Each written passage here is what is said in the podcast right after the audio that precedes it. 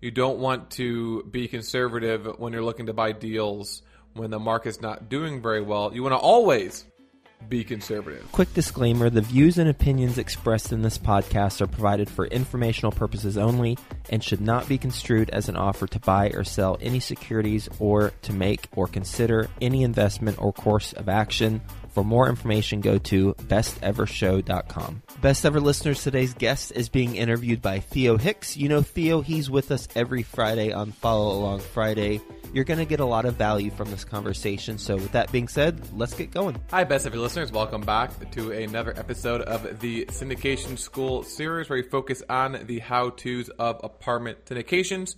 As always, I'm your host, Theo Hicks, and today we're going to go back to cover some of my favorite presentations at the Best Ever Conference 2020. So, a few weeks ago, we covered one speaker. Today, we're going to cover the second speaker. Today, we'll be talking about Jilliene Helman of Realty Mogul. Realty Mogul has purchased over $2.8 billion in real estate. Not sure if that's how much they have under management currently or total, but regardless, a massive portfolio. And during her presentation, she provided tips on things she learned managing such a large portfolio during COVID. So these lessons really apply to any economic recession. Most of them apply to any economic recession. The examples obviously are pretty COVID specific, but the theme you'll notice from a lot of these tips is that about half of this stuff is done before an economic recession even happens. And that's kind of a theme that I've learned from interviewing hundreds of people on this show is that the people who are successful or at the very least maintain their business during economic recessions are the people which kind of brings us into lesson number one from Jilliene played defense before the economic crisis even occurred rather than once it actually occurred. So, making the proper preparations before an economic crisis occurs is really the most important takeaway that she had and that I've personally gotten as well from, as I mentioned, interviewing people on this show. And the single most important defensive tactic thing you can do to prepare is to make sure that you're underwriting conservative. So, again, this lesson is play defense before an economic crisis, not during. So, you don't want to only be conservative during economic crises or during recessions. You don't want to be conservative when you're looking to buy deals when the market's not doing very well. You want to always be conservative. And if you find a deal, no matter what time of this market cycle we're in, and it doesn't meet your investment criteria, don't adjust the numbers to make it work. It seems simple, but it's not that easy to follow in practice. For example, don't make aggressive revenue growth assumptions based on historical trends, right? Five year average rent growth or the five year projected rent growth. Because some of these markets were growing 5, 10% in rent every single year. And so if you bought a deal, say in 2019, assume that rents would continue to grow by 5, 10% for the next five years, and you underwrote that into your deal and base your purchase price on that rent growth assumption, well, since rents actually dropped by about 0.1% a year into the pandemic, they dropped 0.1% or increased 0.1%. Either way, basically no rent growth at all. Well, that deal is probably not doing very well. Whereas if you made a conservative rent growth assumption of, say, 2%, then even if rent didn't grow, you're in a much better spot than you were if you assume rent will grow by even more. Similarly, cap rate assumptions. We talk about this on the show a lot, making sure that you're not assuming the market is better at sale than at purchase. Because again, if that doesn't happen, you're in a bad spot. So those are just kind of main examples of what ways you can do aggressive underwriting. We'll go over a couple other ones a little bit later on. But the whole point here is that be conservative with your investments during times of economic expansion. That way, you are able to maintain or still do well during recessions. Two other defensive tactics you talked about property management company. We've got plenty of episodes on how to find property management companies, information on when to bring them in house. I'm not going to talk about that one too much. We'll get back to the show in just two minutes, but first, some sponsors I'm confident you'll find value in learning more about. One of the hardest tasks to balance while scaling your real estate investing business is accounting. Well, realestateaccounting.co takes care of the numbers for you so you can grow your business and revenue. REA helps property managers and investors save time and money by automating back office, financial, admin, and accounting. Starting is quick and seamless from accounts payable to reconciliations, taxes, and reporting. Go to realestateaccounting.co forward slash best ever to find out how REA clients save on average 30% by leveraging their accounting services versus hiring in house. With CPAs on staff and being owner operators themselves, REA knows the challenges of your growing real estate business. Try it risk free at realestateaccounting.co forward slash best ever. And remember to mention the Best Ever podcast sent you to receive up to $1,800 towards onboarding and services. That's realestateaccounting.co forward slash best ever. The second one's interesting making sure that you're having open conversations with your lenders during periods of economic expansion. Don't only communicate with them when you need to get a loan, right? Think of ways to stay in contact with them, stay top of mind with them, as well as make sure that you set expectations for what happens when a recession happens. That way, when a recession does happen, you're able to still get loans. You're still able to get them to answer the phone if you need to say delay a payment or something, right? You want to have them on your side before the crisis occurs because then once a recession happens, everyone's calling their lender. So that's lesson number one. Lesson number two is also her lesson from 2019, which is the conference presentation 2019, which is that the pro forma is always wrong. So when I did the underwriting series, we talked about how you don't want to trust the listing broker's pro forma. You can use it as a guide, but ultimately you want your underwriting assumptions to come from the actual T12, the actual rent roll, and then conversations you have with your management company determine exactly how the property will operate.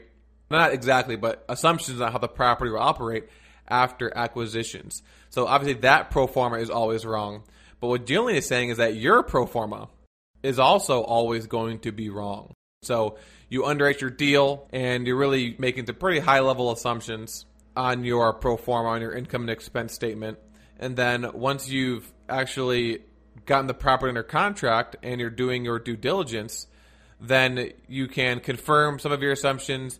You can adjust some of your assumptions, but there's always going to be unknowns, which means that your pro forma is never going to be 100% accurate. So, in order to account for the fact that it's not going to be accurate, then you need to have some buffer room. So, she gives four examples of ways that you can, again, prepare yourself for the pro forma not being right. If the pro forma is right or performs better, then you're fine.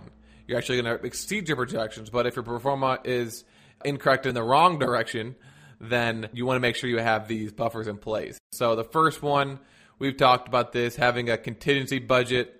Jilliene recommends 10%. We've talked about 15% in the past, so 10 to 15% is a solid number. So, for example, if you expect to invest about $10,000 per unit in renovations, then you want to also include a contingency budget of at least $1,000. And so assume it's going to cost $11,000 per unit. Have that $1,000 buffer.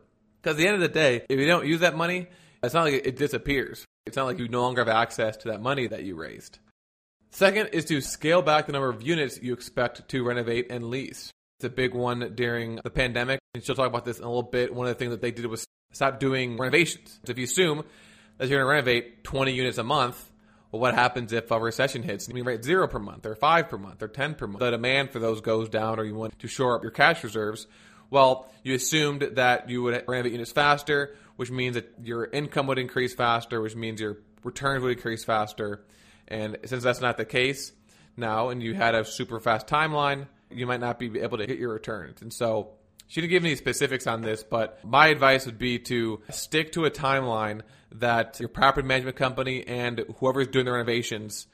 So if your property management company has does renovations, then make sure that they are in agreement with that timeline and maybe make it a little bit longer too. So a six to 12 month timeline where you're doing 20, 25 units a month probably isn't the best idea. Probably under 10 is more realistic. Third is going to be, and I kind of talked about this earlier, is assuming an exit cap rate that is 1% greater than the cap rate at purchase. So this means that you're assuming the market is worse at sale than at buy. So 1% is pretty high. We usually recommend 0.1% per year, but still 1% is a really solid conservative assumption. And the deal still makes sense if the cap rate goes up by 1%, then it's a really good deal. And the fourth thing that you're going to want to do is make sure you're doing sensitivity analysis. So when you do a sensitivity analysis, you'll vary certain metrics on your underwriting model and see how it affects the returns. So the two factors that Jilliene talked about was vacancy and bad debt. So all else being equal, if a vacancy goes up by 1%, 2%, 3%, 4%, 5% or more, or it goes down by a similar number, how does that affect the overall returns to investors? Same with bad debt. Bad debt goes way up because you've got a lot of skips and evictions during a recession. How does that impact your return? So 2% bad debt, 3%, 4%, 5% bad debt. It's a function on Excel that you can do, and you can do this for really any data points you want cap rates, rental premiums, right? So kind of just pick a few of these metrics that are impacted by recessions and then shoot them up really high and see how that impacts your returns. Something that is common now is base case and then an upside and then a downside case. So three different cases with three different metrics saying, hey, here's what we think is going to happen, but here's what we want to have happen. And it's definitely possible to have happen. But also here's something else that we wouldn't want to have happen that's also possible to happen. And here's how the returns would be affected. So those first two lessons are the longest ones, and they are the ones that are done before a recession happens. So once the recession hits, you really can't do any of those things. You can't change your underwriting or your pro forma.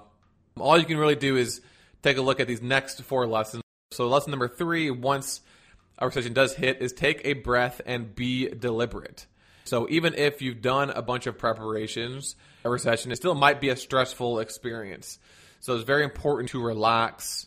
And then when you relax, also use that energy rather to stress out to focus on what your priorities need to be. And then obviously once you know what those are, focus on those. So Jilliene said that for her properties, obviously the health and the safety of the residents and her team was important, but on the operational side, keeping up occupancy and shoring up cash reserves were her two main priorities. So they came together and determined what they need to do in order to make sure that they could focus on these two priorities. That occupancy stayed up and they could serve up their cash reserves. And so they stopped renovating units, they stopped increasing rents, and they stopped all non essential repairs to accomplish those two tasks. So, not spending money on renovations or the repairs to shore up cash reserves, not increasing the rents in order to attract more people to the property. So, calm down when these things hit and then make sure you're figuring out exactly what you need to do in order to, in this case, keep your occupancy up, make sure you have cash reserves. Lesson number four is don't be afraid to innovate. Don't be afraid to make changes. Whenever really any economic crisis or recession occurs, you're most likely going to need to make some quick adjustments and quick changes to your asset management strategies and your acquisition strategies, the type of properties you buy. And the faster you can make these changes, the better off you're going to be. More specifically to this most recent COVID pandemic induced recession, a lot of the changes and innovations surrounded the way that units were showed. So a lot of people began ramping up their virtual tours, their self guided tours. And I think last week I actually did an episode on some ways to use technology in multifamily investing that are currently being used and are kind of on the horizon. So I'm not going to focus on this one too much. But the whole point here is that if you have an idea or see an idea that might help you overcome any operational challenges during the recession, don't be afraid to test that and see if it works. Which brings us into lesson number three, which is to do experiments and test the market. And so, as you're innovating and making changes, make sure you're doing experiments to make sure that your innovation actually works rather than just doing it blindly and then not tracking its results. So, for example, Jilliene started doing these virtual tours, realized that the conversion rate she was seeing was higher than the in person tours she was doing with a leasing agent. And so now they're focusing, I'm not sure if say exclusively, but they double down on virtual tours, which obviously saves them money as well, plus accomplishes the safety aspect of it too. And so don't be afraid to innovate is lesson number four, but make sure you're testing these innovations and then double downing on what works and then stopping what doesn't work. The last lesson Jilliene learned was to be a stellar communicator.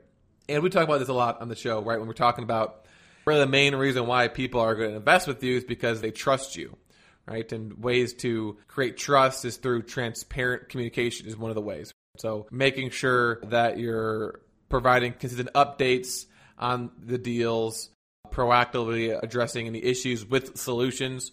So that's essentially exactly what Jilliene said. This is something else too that you probably want to do leading up to recessions to like always be a good communicator, but it's not necessary 100% before because you might not have a lot of investors reaching out to you when things are going great, when you're hitting their distributions in the right amount and on time. They're happy, they might not be reaching out. However, even if your distributions aren't impacted by a recession, you're still able to hit the same frequency and mm-hmm. amount you're still most likely going to have more investors reaching out and feeling concerned about the recession. I know what does this mean for the investment? I know I'm making the same distributions now, but what's your future expectations? Or if you do have to pull back on distributions, when's it going to go back to normal?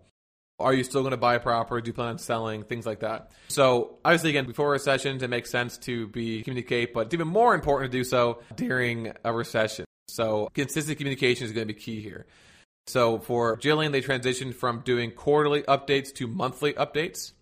And then in these updates, rather than kind of going over just the operations, they talked about any operational challenges that they had, like dips in occupancy or collections, and then specifically what steps they were taking to proactively address these operational challenges.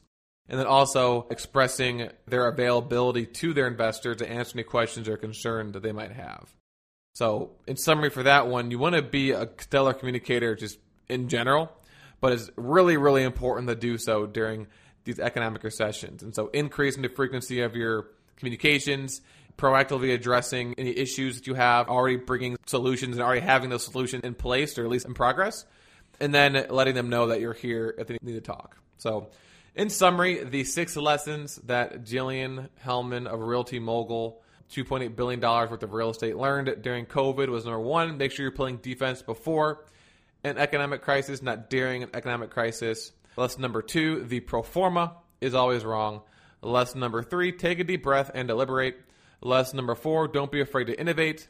Lesson number five, do experiments and test the market. And lesson number six, be a stellar communicator. So that concludes this episode.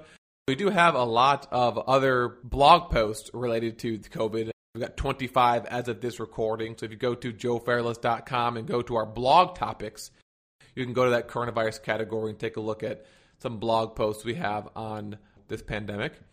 Uh, we also have obviously all the other syndication school episodes we've done so far and all the free documents we've given away.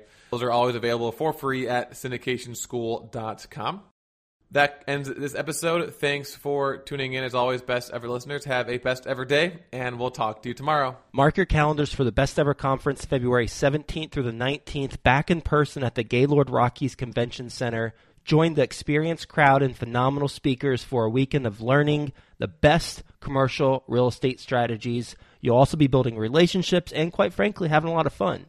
As a bonus, once you purchase your ticket, you are put into a mini mastermind group of eight to start making connections with other commercial real estate investors immediately. You can get the lowest prices right now at bec2022.com. That's bec2022.com.